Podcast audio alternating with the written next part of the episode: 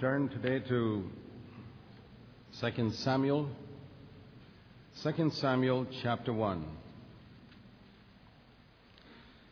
We saw in our last study how God picked up David when he was a young man. And in 2 Samuel, we read about the reign of David. The whole book deals with that from the time of the death of Saul.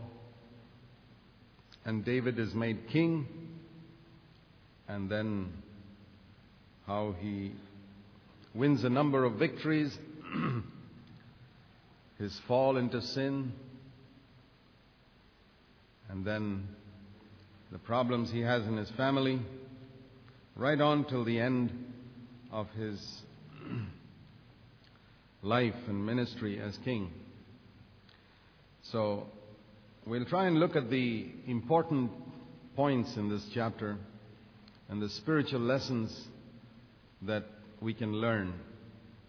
You remember in the first session I said that all scripture has been given by inspiration of God for correction, for training in righteousness, that the man of God may be complete, thoroughly equipped for every good work, for our life and for our ministry.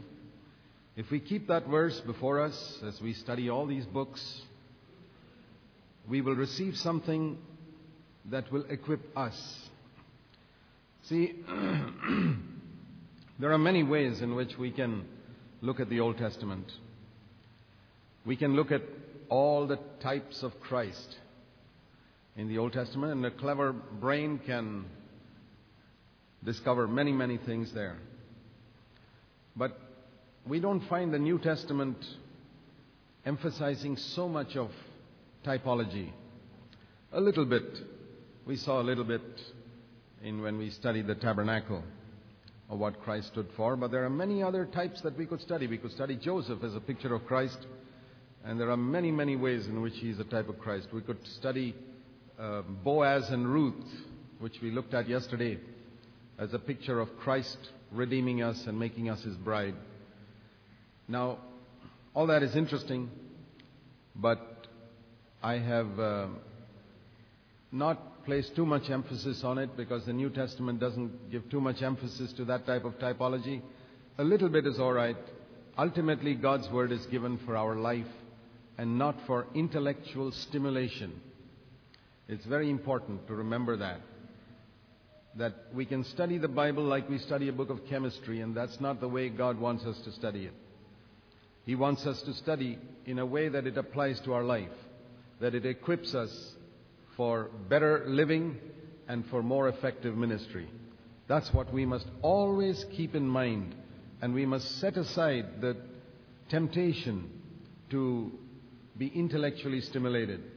Because if we go into that line, gradually what will happen is our ministry to people also will be just intellectual stimulation. And we'll find people remain carnal, defeated by sin, even though they're getting a lot of intellectual stimulation from scriptures. So let's keep that in mind and let's look at 2 Samuel chapter 1. Now, in chapter 1, we read of the death of Saul. And I want you to see something about David's attitude when he hears about the death of Saul. Now remember, Saul was David's sworn enemy. More than once he tried to throw a javelin at him to kill him. He chased him all over the caves and villages of Israel to try and find him to kill him. More than once David spared his life when Saul was at his mercy uh, sleep in a cave. And this is the man whom David now hears is dead. It's something like you're hearing that the man who was trying to kill you is finally dead. The man who once had an anointing but lost that anointing. And it says here, a man came to, from the camp of Saul, verse 2. And he told David, I have escaped, verse 3, from the camp of Saul, and David said, How do you know, verse 5, that Saul and Jonathan are dead? And this man tells a lie. Now we know that Saul committed suicide. That we already saw in 1 Samuel 31. But this man, in order to get some favor from David, tells him that I was the one who killed Saul. He says, um, I, by chance, verse 6, I happened to be in Mount Gilboa and Saul was leaning on a spear, and he asked me to kill him. Verse 9, he said, Please stand beside me and kill me. Verse 10, so I stood beside him and killed him. And I took the crown and his bracelet and I brought it to you. And he expected David to say, Wonderful. But David took hold of his clothes, his own clothes, verse 11, and tore them.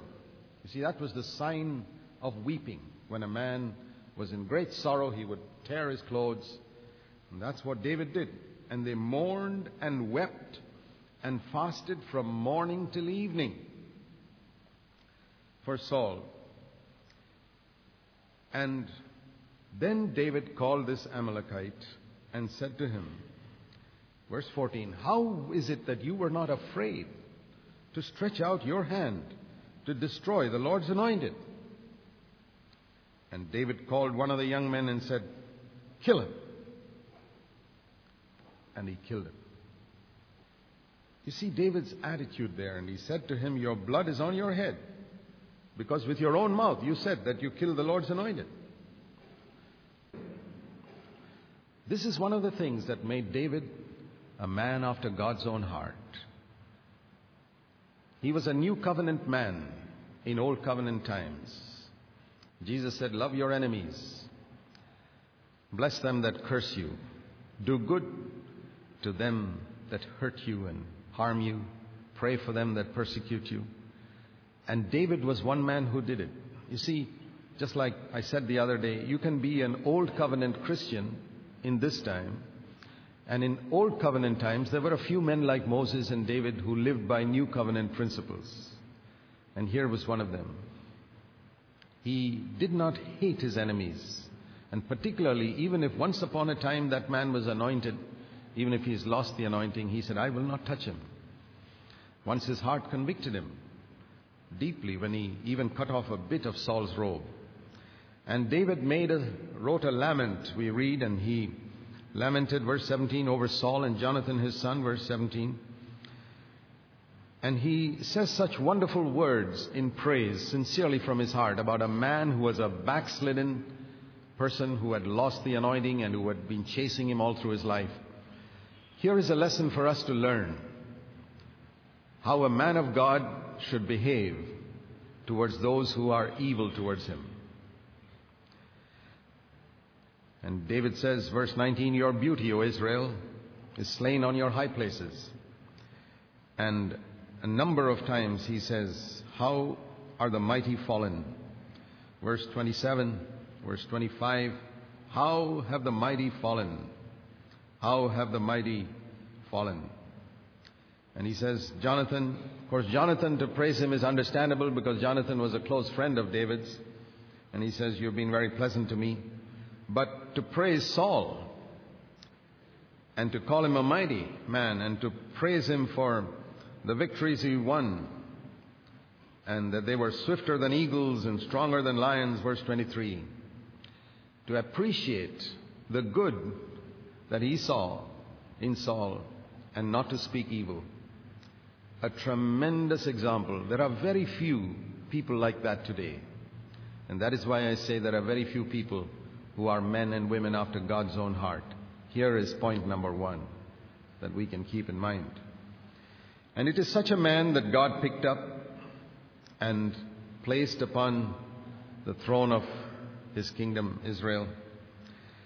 Now I want you to notice here in chapter 2, verse 1 it came about afterwards that David inquired of the Lord, saying, Shall I go up to one of the cities of Judah? This was a habit with David. We saw that earlier when we looked at 1 Samuel 23, verse 2 and 4. We see that also in 1 Samuel 30, in verse 8. Whenever he went, was going to battle, he said, Lord, should I do this? Should I do it? You see it here. You see it in chapter 5, Verse 19, when he goes into battle, he says, Lord, shall I go up to, against the Philistines? A few days later, again he prays when another battle, verse 523, shall I go? And this time the Lord says, don't go, you shall not go directly, go behind them. See, each time the Lord changed the strategy for the warfare. David was a man of war, but he got his strategy from God, and that's why he always won. When there was a famine in the land, 2 Samuel 21:1, he again sought the Lord. There was one time when he didn't seek the Lord. When he saw Bathsheba, he didn't ask the Lord, Lord, what shall I do? A warning for us. One more time. In the last chapter of 2 Samuel 24, when he wanted to count the people to see how strong his army was, and he was depending on the strength of his army, then on the Lord, he did not seek the Lord. Joab, his commander in chief, said, Don't do it. But he didn't seek the Lord, and that was another time that he sinned. But whenever he sought the Lord, he said, Lord, what shall I do? and waited on him, he always got an answer that protected him. Here's another point. A man after God's own heart, but his failures also encourage us because we say there was a man who failed, and you and I have failed. If I tell you the failures I have had in my life, I'm not going to list all of them. I'll have to take many sessions for that. It'll encourage you to know that God doesn't pick up people who never fail. We fail, we blunder, we do stupid things, but God is merciful to us. And if you can finish with those stupid things in your younger days, at least if it becomes less, that you don't do stupid things like some older people do, then that's good. If you can learn lessons in your younger days, we are zealous in our youthful days, and we do things in a very unwise way. We speak in a very unwise way, but God is merciful. And it's a great encouragement to know that even people like David failed. But yet, God calls him even in the New Testament. Acts chapter 13, a man after God's own heart. That's how Paul referred to him when he spoke about him. So we see here that David inquired of the Lord, and each time the Lord told him where he should go. And this time the Lord told him to go to Hebron, and the men of Judah came there and anointed David king, verse 4, over the house of Judah. Later on, he was anointed king over Israel also. We read in chapter 5, verse 4 and 5. He was 30 years old.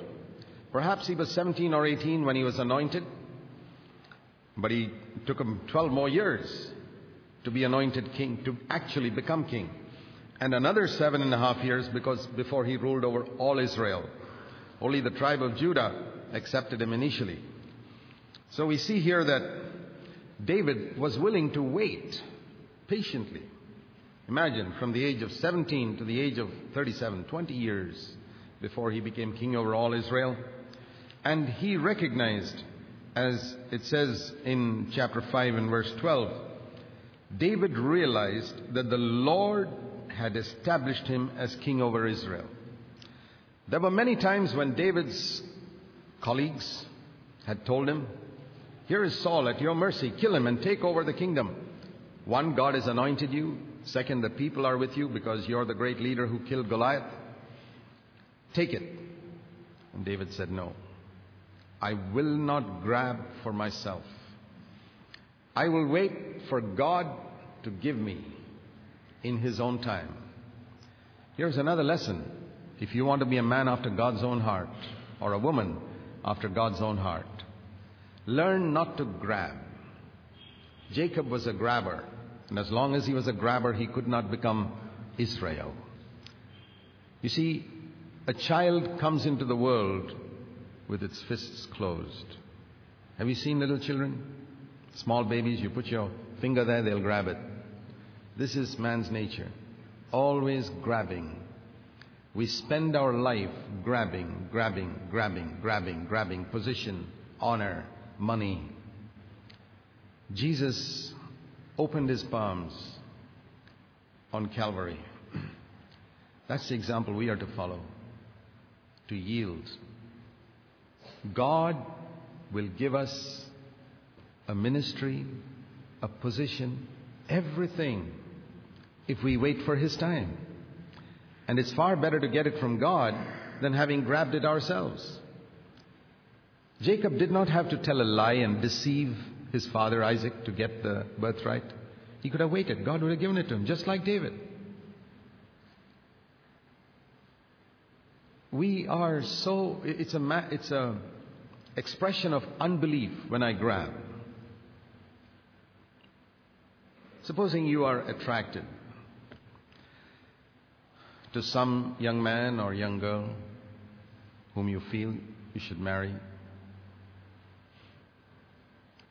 Here is a time when you can think, now, if I don't get her quickly, somebody else will get her. Or if I don't get him quickly, somebody else will get him. That is unbelief. If you trust God, you won't grab. You'd say, Lord, what you have reserved for me, I will get. Nobody else will be able to get that person. The ministry you have reserved for me in some part of the world, I will get. Learn to trust God and don't complain about people. And if God makes you wait 20 years, wait. You'll become a much better leader at the end of that. I told you yesterday how Saul never got this training of trial and running around trying to save your life, save his life like David had. That's why he was a useless king. Solomon never had that. People who are born into comfort and born into ease without trials and pressures. I feel sorry for you if your life is like that.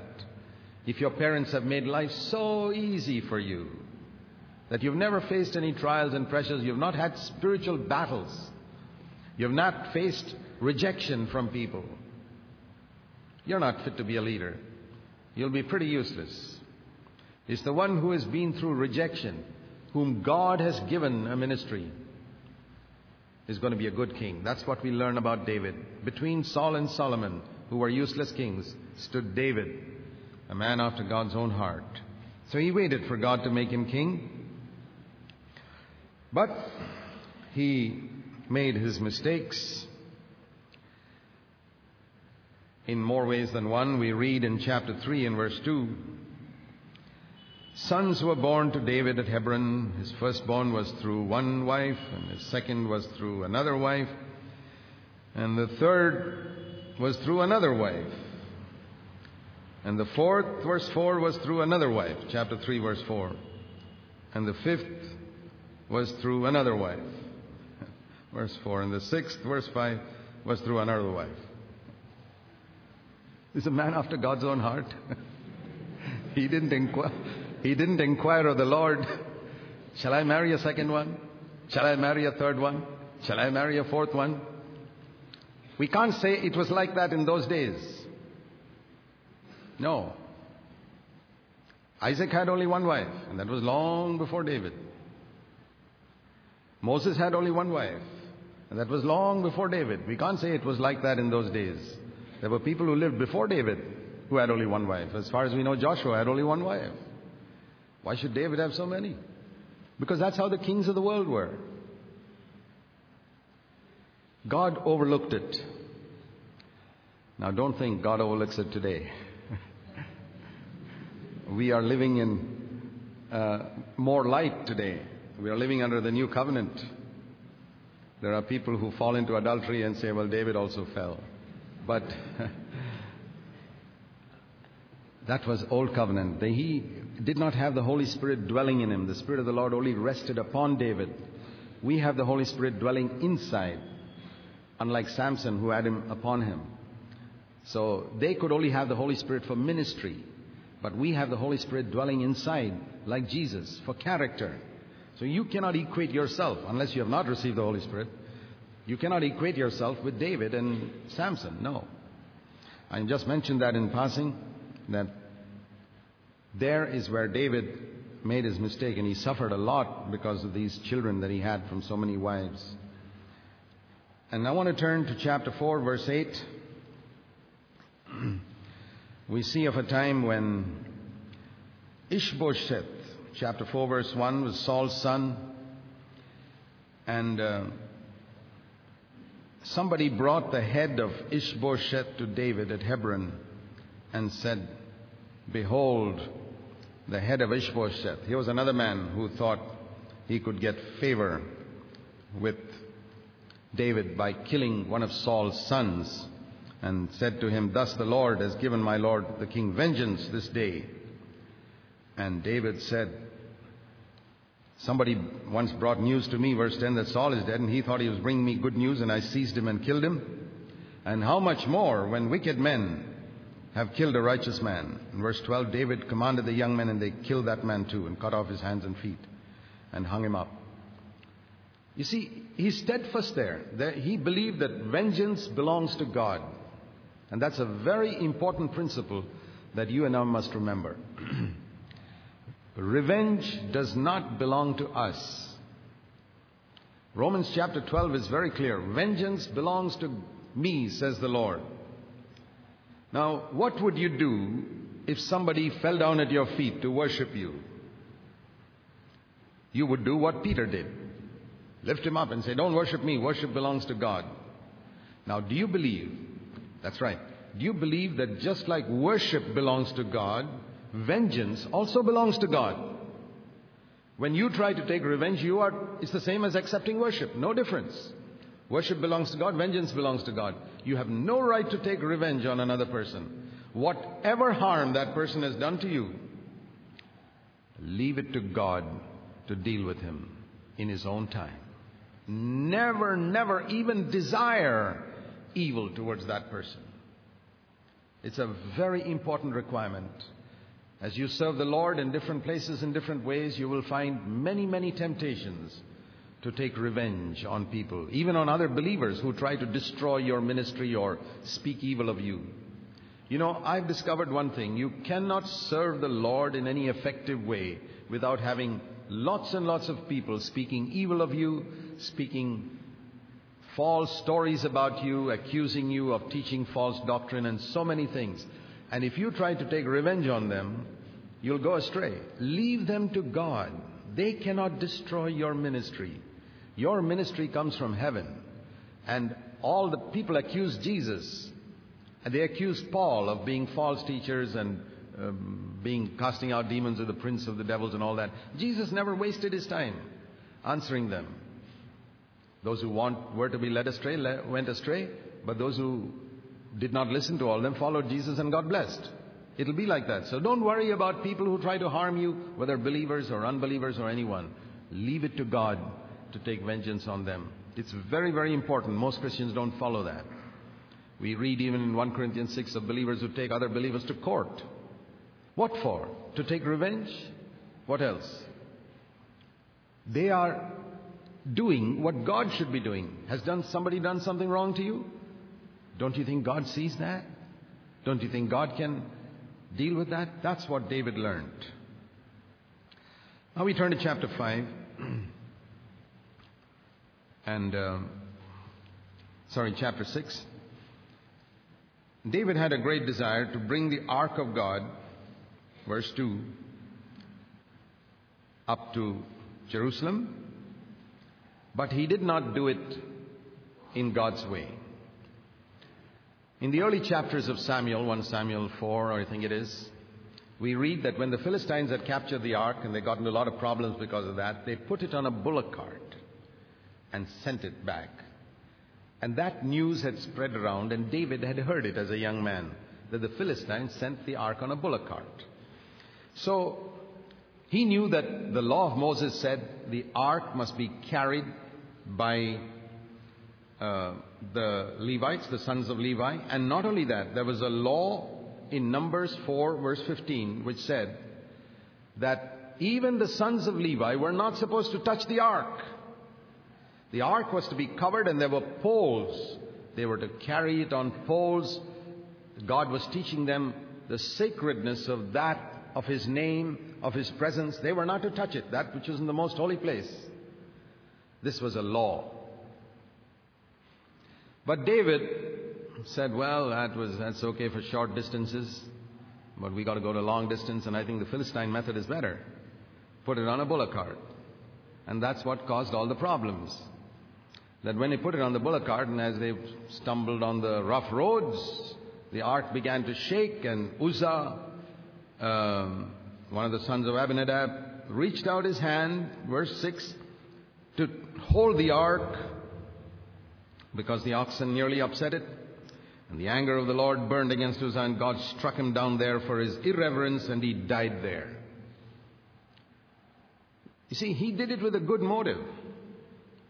You can do things with a good motive, but if it's a violation of God's laws, you still suffer. Motive is not enough. Motive is very important. But it's wrong to do a good thing with a bad motive, and it's wrong to do a good uh, to do a bad thing with a good motive. That's also wrong. And here was something God had forbidden. Whatever your reasons, if God has forbidden it, it's forbidden. And that's what Uzzah had to learn. First of all, he was not a Levite. Secondly, even those Levites were not supposed to touch the ark. But who was the cause of all this? David. Because he followed this worldly method of a bullock cart instead of God's method of carrying it on the shoulder. And you and I face that problem today in churches when we decide to spread the gospel. The question is how you're going to do it. God's way or man's way? The Holy Spirit's way or the multinational company's way of advertising? Is your dependence on money or on the Holy Spirit? Today, a lot of people say, well, we don't have money to do evangelism. What you should say is, we don't have the Holy Spirit's power. If you have the Holy Spirit's power, whether you have money or not, God's work will be done. Companies in the world cannot survive without money. They can survive without the Holy Spirit. Every company in the world can survive. Uh, Pepsi, Coca Cola, they all survive without Holy Spirit. They can't survive without money. When the church comes to the place where we say, if we have money, we'll go on, but we can go on without the Holy Spirit, the church has come to the level of these companies. You read the Acts of the Apostles and you find hardly any emphasis on money at all. Occasionally they would send money for the poor people, poor believers. That's about all. They were not worried and praying to God for money, money, money, money, money all the time, like so many people do today. They were praying for the Holy Spirit all the time. And that's the difference. The methods of the world, the bullock cart, has replaced God's method. And that's why there's death. That's why there was death there. And there's death in a lot of churches today. Uh, we need to listen to that. We need to understand what God is trying to say to us through this. And that was uh, a lesson that later on we read that David did it the proper way. In the rest of that chapter, he um, brought the ark finally on the shoulders of the Levites. And this time he was so full of happiness, chapter 6, verse 14, he was dancing before the Lord with all his might. That was the way they expressed their worship and praise to God. They clapped, they raised their hands, they shouted, they danced, they used musical instruments, and they praised God with all their heart. David was a worshiper. But it says here that as he was coming, his wife, verse 16, the daughter of Saul, looked out of the window and saw David dancing like this and was very upset. And she despised him in her heart. Despised an anointed servant of God who was worshipping in a way that she did not like. There may be people worshiping God in a way that you don't like. You don't have to imitate them, but don't despise them. The Bible never says, the Bible never said that Michal also should start jumping and dancing. No. But she was not to despise another. Don't think that the way you do it is right. You see, this is the trouble with a lot of Christian groups. The way we do it is right. Everybody must do it the way we do it. You have some groups, when they have Sunday worship meeting, everybody sits quiet like in a funeral service, and they worship the Lord. Okay? I don't want to do it that way. Uh, to me, Jesus has risen from the dead. For these people, he's still in the grave. So I don't despise them. If they want to do it that way, let them do it. Then there are other people who are the other extreme who uh, they say, you shout and shout and shout and shout and shout and shout and shout and shout and shout, and then the Holy Spirit comes. Only then the Holy Spirit comes. See, Holy Spirit doesn't come when you raise the volume on your amplifier. I wish it were so easy, but it's not so easy. You've got to have a clear conscience. Whether the amplifier inside your sound system inside or outside, the Holy Spirit's not dependent on these things.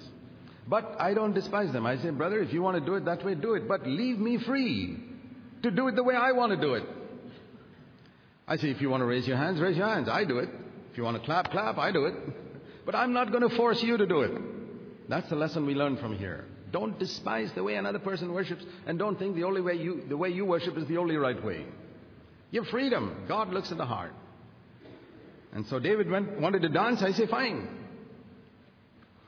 Don't despise the person who does it, and don't compel a person to do it. And the result was that when uh, David, it says in verse 20, look at this verse, David returned to bless his household.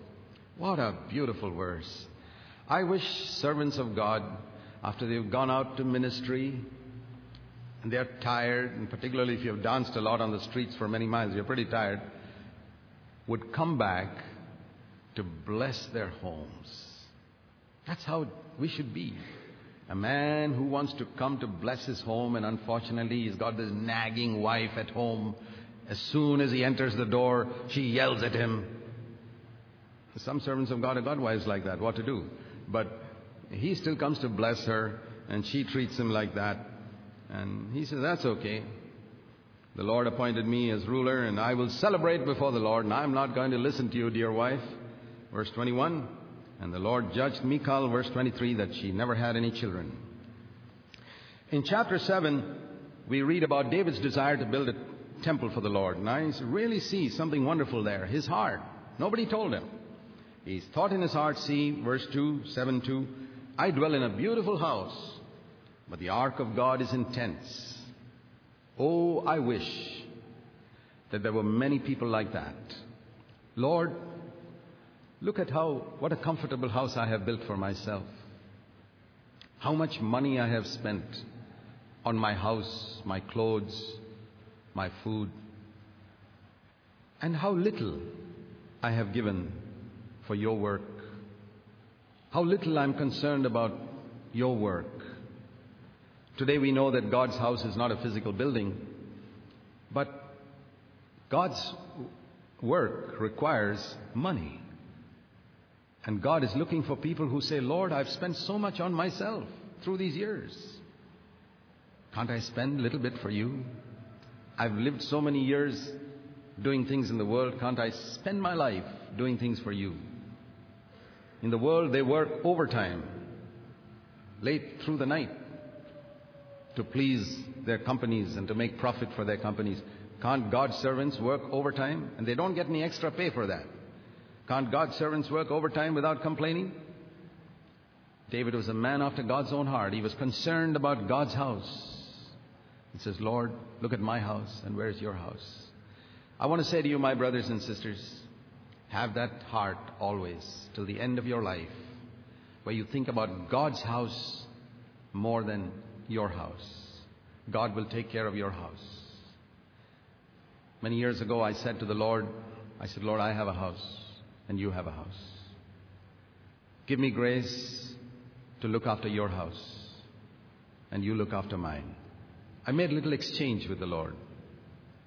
And I want to say God's been more faithful in looking after my house than I have been in looking after God's. But have a concern in your heart for God's house. That's the thing I'd like you to see. But God said to him, No, you can't build this house. The reason he tells in 1 Chronicles 28, verse 3, that you have been a man of war, and only a man of rest must bring build God's house. And there's a principle there. A man of war cannot build God's house. We have to go beyond the war to rest. The war is necessary. David did his job by defeating the enemies, clearing the ground for Solomon, producing all the gold and silver required for the temple and giving it, and Solomon built it. Can you do that? Can you do all the hard work and let somebody else get the honor for doing the work? Or do you want the honor yourself? David did not say, No, no, no, I want to build it. Here's a man after God's own heart who was willing to do all the work in the background to help it and make it easier for another man to build the church, build the house, and get honor. There's a little verse in chapter 8, verse 15, which I want you to notice. It says here in uh, David administered justice and righteousness for all his people. The Living Bible says he was fair to all the people, to everyone. A leader must be fair to everyone. That's just in passing. In chapter 9, we see of his kindness to another son of, um, descendant of Saul, a son of Jonathan called Mephibosheth. There was a son of Jonathan called Mephibosheth who was lame, who had been crippled. And we see there David's kindness to him and saying, that Mephibosheth will, verse 10, will eat at my table regularly. It's a picture of grace.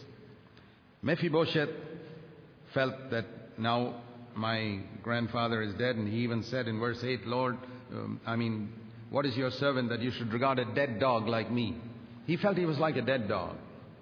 And David said, No, you're not a dead dog. You're going to sit at my table and eat with me. It's a picture of grace, a picture of Christ lifting us up like we were like dead dogs, lifting us up and saying, You're going to sit with me at my table. Now we come to chapter 11, where we find David's great sin. And there again we can learn some lessons to see how he fell.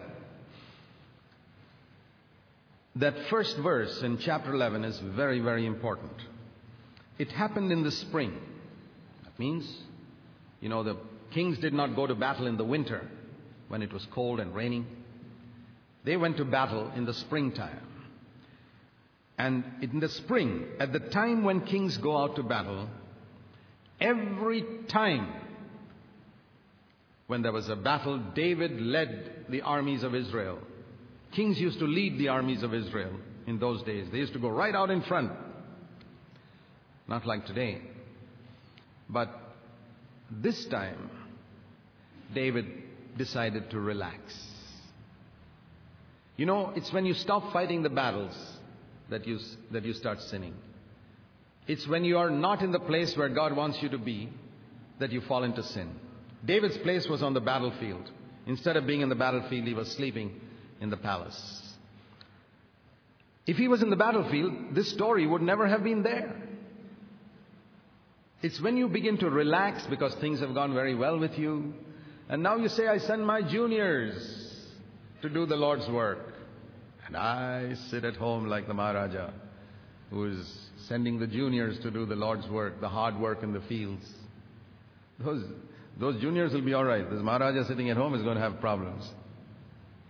You see, you're not like that. Today you're all juniors, some, uh, most of you anyway, and uh, you're okay. But wait till a day comes when you think you have now become a little senior and you're going to appoint all the juniors to do the work. I say, God, please save me from that day. I always want to be a junior till the end of my life. I want to be out in the fields working for the Lord when I'm 85 years old. Sure. I want to be on the battlefield for the Lord right till the end of my life. And I hope you also want to be there. On the battlefield for the Lord. There's no danger on the battlefield. The danger is in the palace. David was perfectly safe as long as he was on the battlefield he was in danger in the palace. It's the opposite of what people think. People think the danger is on the battlefield. Physical danger, yes, but spiritual danger is more in the palace. It's when you have comfort. Think of the times, some of you who are older, who when have you fallen into sin? Was it in the days of trial and pressure and sickness in your home and problems and financial difficulties? No. It's when things became good and you had plenty of money and your business prospered and your work was okay and everything's going well, nobody's sick at home. That's the time you sin. And that's the time we must be more alert. David stayed at home, stayed at Jerusalem, verse 11, verse 1. and not only stayed at Jerusalem, at least if he was, he stayed at Jerusalem and he was like Moses, praying for, Moses prayed when Joshua was fighting. If David had been praying for Joab, who was fighting in the battle, then at least he'd have been safe even then. But he wasn't praying. He was sleeping. It says in the evening, David rose from his bed. I don't know whether he slept the whole day or just in the afternoon, but he was just, he was a big king now. He relaxed and he was asleep. And he got up from his bed and he had no time to pray now. He got up from his bed and walked on the roof of the king's house.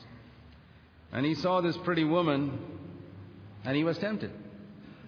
You see all the stages that led to that temptation. And if you, like they say, nip it in the bud, stop it at an earlier stage, he would never have got to the final stage. And even when he looked, he said, Oh, that's dangerous. And when he inquired and said, Who is that? Somebody said, That's the wife of Uriah the Hittite. That it should, should have been, verse 3, should have been a warning sign. Oh, somebody else's wife. Then I've got nothing to do. God bless him. But no. He was powerful. Somebody else's wife, so what? I'm going to lust after her. Is it only David? Do you look and ad- admire the beauty of somebody else's wife? You may not be a king, powerful enough to grab her, but nobody can stop you from looking and lusting. you can't be a servant of God. That's that failure of David. The whole world has known about it for 3,000 years. Yeah, it's very sad that there was such an incident in his life, but it need not have happened. And then, after he sinned with her and she became pregnant, he didn't know what to do. He had to cover it up now. And to cover it up, he calls back her husband from the battlefield and tells him to go and stay at night in his home so that at least he'll get the blame for the child. And he is such a godly man. He doesn't go to his house. And the next morning he's sleeping at the king's door. And the king said, Hey, why didn't you go to your house? He said, My colleagues are fighting in the battlefield, and can I go and sleep with my wife? That man was a better man than David at that time. That junior worker. That junior worker is sometimes a better and a more godly man than the mission director. That's a sad thing, very often. We see that in Christendom, unfortunately. And David didn't know what to do. So his mind schemes. You know, when you, when you sin, you have to do so many other things to cover up that sin. And if he had honestly gone to Uriah and said, Listen, I've got to apologize to you for something. I committed adultery with your wife. Would you please forgive me? Instead of doing that, he schemes and wants to protect his reputation, sends him back to the battlefield, and tells Joab, Put him right up in front where the battle is the hottest and let him die, withdraw so that he's killed. What an evil thing to do. Is this a man after God's own heart? To do such a terrible thing? To commit adultery with a man's wife and then kill him? I thank God that Scripture is absolutely honest. And as you and I look into the corruption of our own flesh, we will discover we are no better than him. I, I wouldn't judge David. I hope you don't. We are all made of the same flesh, capable of the same sins. God has had mercy on us. And thank God there was one brave prophet there, Nathan. You know, it's a very dangerous thing in those days to confront a king and tell him about his sin. Think even today how many preachers are there who would get up in their pulpit and point out the sin of the rich people sitting in their congregations. It's very difficult to find such prophets today who couldn't care less for the face of the rich. Take an example from Nathan, a fearless prophet. 2 Samuel 12. He came to David and he told him a story. He said, There were two men in the city, one rich and poor. The rich man had great flocks and herds. The poor man had only one little lamb. And when a visitor came to the rich man's house, the rich man wanted to make a lamb curry for him, and he did not take from the multitudes of his own flock. He went and took that one poor man's lamb and killed him. Killed it to make a curry for this traveler.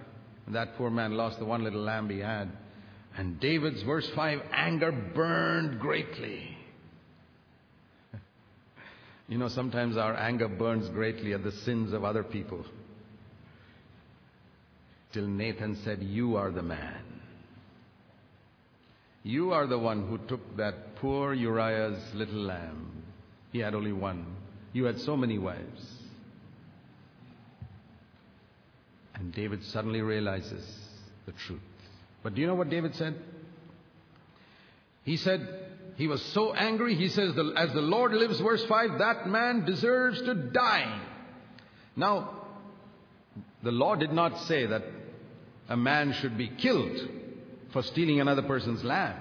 But David was so strict. We can become so strict at the sins of other people and not realize grosser sins in our own life. And he says in verse 6 he must make restitution four times. For one lamb he took, he must give four back. How many? Four. Do you know how many of David's sons died? The baby born to Bathsheba, Amnon, Absalom, Adonijah. Killed. Exactly like David said from his own mouth, fourfold.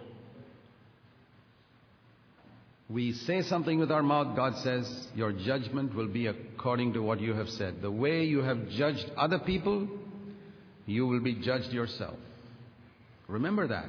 Be careful not to judge other people. You will be judged exactly as it was said. Nathan said, You are the man. I anointed you king over Israel. Why have you despised the word of the Lord? Verse 9. Therefore, verse 10 the sword will never depart from your house. I will raise up evil from your own household. Verse 11. And David, here you see the man after God's own heart coming into his own again. He says to Nathan, I have sinned against the Lord. And he wrote that wonderful psalm, Psalm 51, where he says, Lord, I've sinned against you. Have mercy on me. Please don't take your Holy Spirit from me. He doesn't try to cover up his sin like Saul. Saul said, Please honor me. Don't let anybody know my sin. He told Samuel, but David never sought that. He didn't tell Nathan, Don't tell anybody about it. He wrote a psalm and told everybody about it. See, that's the wonderful thing we see about David. He didn't pretend to be a spiritual person when he was not. When he sinned, he admitted it. And I want to say to you, my brothers and sisters, however great you may be before the Lord one day, when somebody points out to you something wrong in your life, admit it. Don't become so big that nobody can correct you. Don't become so great that nobody can come up to you and say you're wrong or you need to change in this area. I say, Lord, till the end of my life, I want to hear, I want to listen to any man who can come up to me, maybe much younger than me, and come up to me and say, and make me more Christ like. Thank God for all those who can correct us. David took it in the right way. But the Lord struck the child, Uriah's widow, and the widow's child, in verse 15. And David fasted and prayed, but the child died. See, God deals with us in grace, forgiving us, but He also deals with us in government. That means making us reap what we sow. For example, think of a man has filled his mind with pornographic, filthy literature through many years, and then he asks God to forgive him. God will forgive him. But all through his life, he will be plagued in his thoughts and his dreams with those images that he saw in those filthy magazines in his younger days. Why doesn't God take away those images? Is it because he is not forgiven? He is forgiven totally. But he doesn't take away those images to warn you don't do it again. Be careful. And if you're faithful and fight and fight and fight and fight against those dirty thoughts, one day those images will gradually, it won't disappear, it'll sink to the bottom like files. More files come on top of the Word of God, and this one sinks to the bottom and it doesn't trouble your dreams anymore like it did in your younger days. Okay? We read in chapter 13 about one of um, David's sons raping his sister, stepsister, and Absalom killing that son because that girl was Absalom's sister. In chapter 15, we read about David's son Absalom starting a conspiracy against David. Absalom wanted to be the king, and he won the hearts of people. He stood in the gate, chapter 15, verse 2, and told people who were coming with some problems, Yeah, your case is right, he said. Your claims are good and right, chapter 15, verse 3, but the, nobody listens to you. The king has not appointed anybody, and he turned. There's a verse here which says, In this way, verse 6 Absalom stole the hearts of the men of Israel towards him. You see that sometimes in Christian circles. That somebody who steals the hearts of people away from the leader because he wants to be the leader. It's happening today. Paul said to the elders in Ephesus, I know after my departure some of you will draw disciples after yourself. Absalom did it, but it didn't go well with Absalom. And David had to leave his throne and flee. And God brought something good out of that. You know what?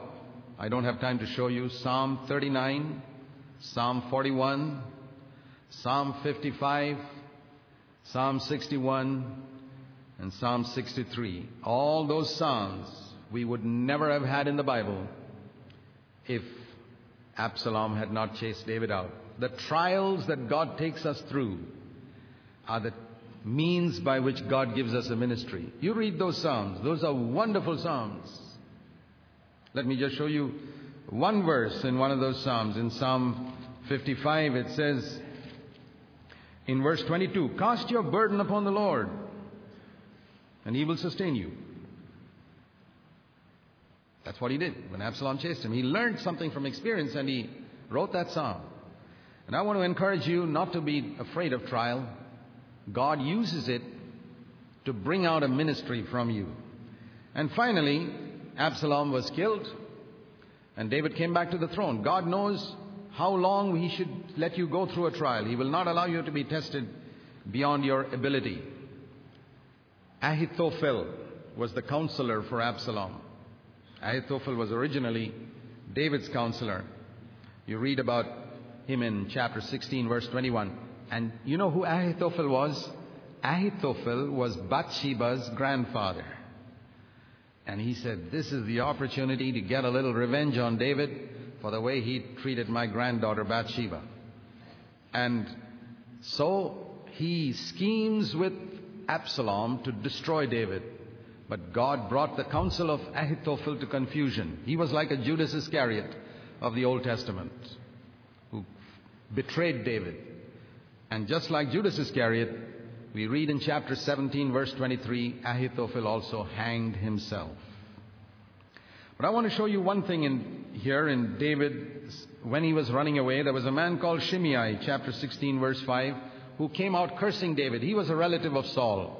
And he was waiting for a chance to get at David. And he couldn't do anything when David was on the throne. Now David was running away. He came out cursing. Verse 6, he threw stones at David. Verse 7, he said, Get out, you worthless fellow, you good for nothing. The Lord has returned to you all the bloodshed you shed on the house of Saul. Verse 8.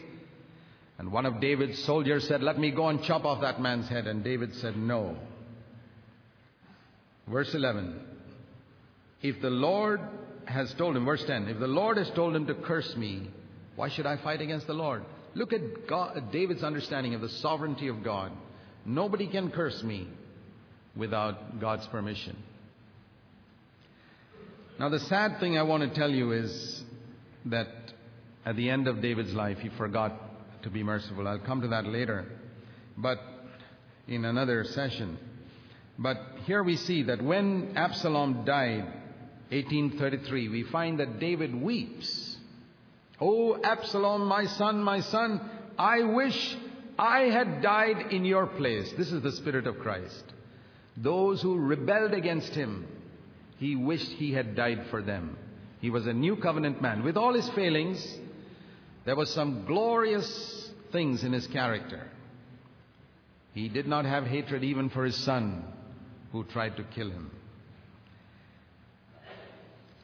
I want to turn now to the last chapter. There are a few things in between. We You see a song of David in 20, 2 eh, Samuel 22, which is repeated in Psalm 18. Read it sometime. It's a beautiful picture of salvation. You see that he was a great leader. He describes how a good leader should be in 2 Samuel 23, verses 1 to 7. And uh, he must rule in the fear of God. There are many qualities he describes there of how a godly leader should be. He did not work alone. We read in 2 Samuel 23, verse 8 to 39. He had mighty men. He was a man who knew how to delegate responsibility to good men who could lead Israel forward. And we see finally in 2 Samuel 24 his last sin. One day he decided to count the number of people, either to see over how many people he is king or to see how strong his army is. And, the, and Joab said, Please don't do it. Verse 3, 24 3. Let the Lord add as many people as he likes, but don't do it. But he went ahead and did it, and God punished him that 70,000 people were killed in Israel in verse 15. God said, You didn't trust me there. It's a failure of faith.